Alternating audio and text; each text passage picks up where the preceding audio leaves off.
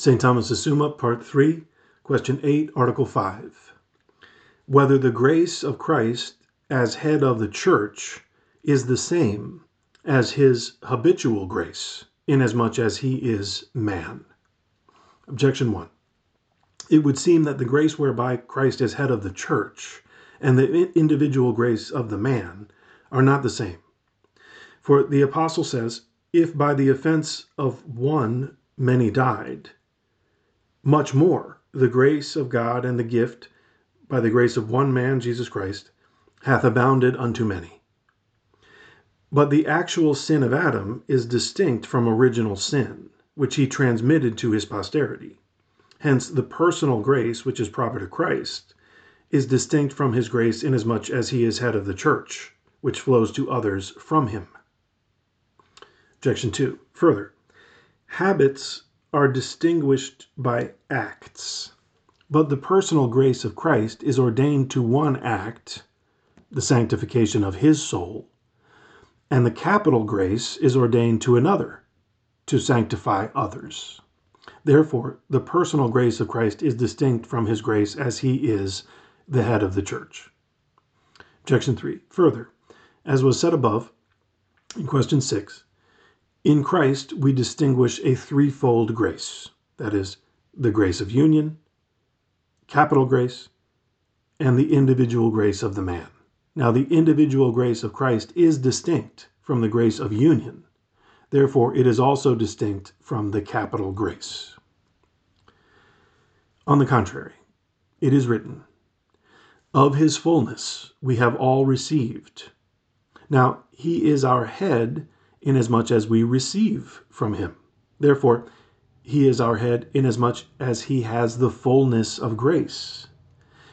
Now, he had the fullness of grace inasmuch as personal grace was in him in its perfection, as was said above in question 7. Hence, his capital and personal grace are not distinct. I answer that. Since everything acts inasmuch as it is a being in act, it must be the same act whereby it is in act and whereby it acts, as it is the same heat whereby fire is hot and whereby it heats.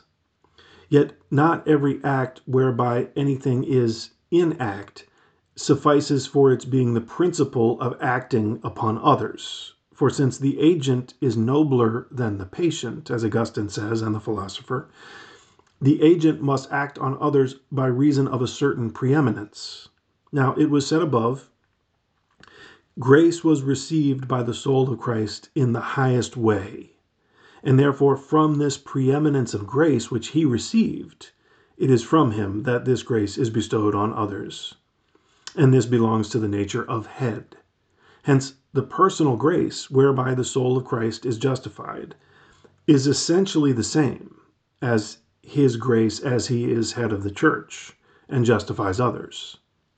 But there is a distinction of reason between them. Reply to objection 1.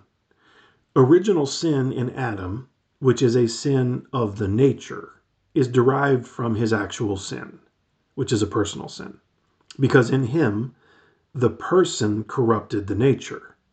And by means of this corruption, the sin of the first man is transmitted to posterity, inasmuch as the corrupt nature corrupts the person. Now, grace is not vouchsafed us by means of human nature, but solely by the personal action of Christ Himself. Hence, we must not distinguish a twofold grace in Christ, one corresponding to the nature, the other to the person, as in Adam we distinguish the sin of the nature and of the person. Reply to objection 2. Different acts, one of which is the reason and the cause of the other, do not diversify a habit. Now, the act of the personal grace, which is formally to sanctify its subject, is the reason of the justification of others, which pertains to capital grace. Hence it is that the essence of the habit is not diversified by this difference. Reply to objection 3. Personal and capital grace are ordained to an act. But the grace of union is not ordained to an act, but to the personal being.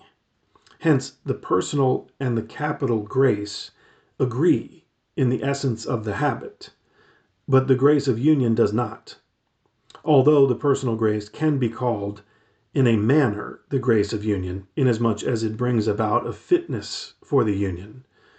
And thus the grace of union, the capital, and the personal grace are one in essence, though there is a distinction of reason between them.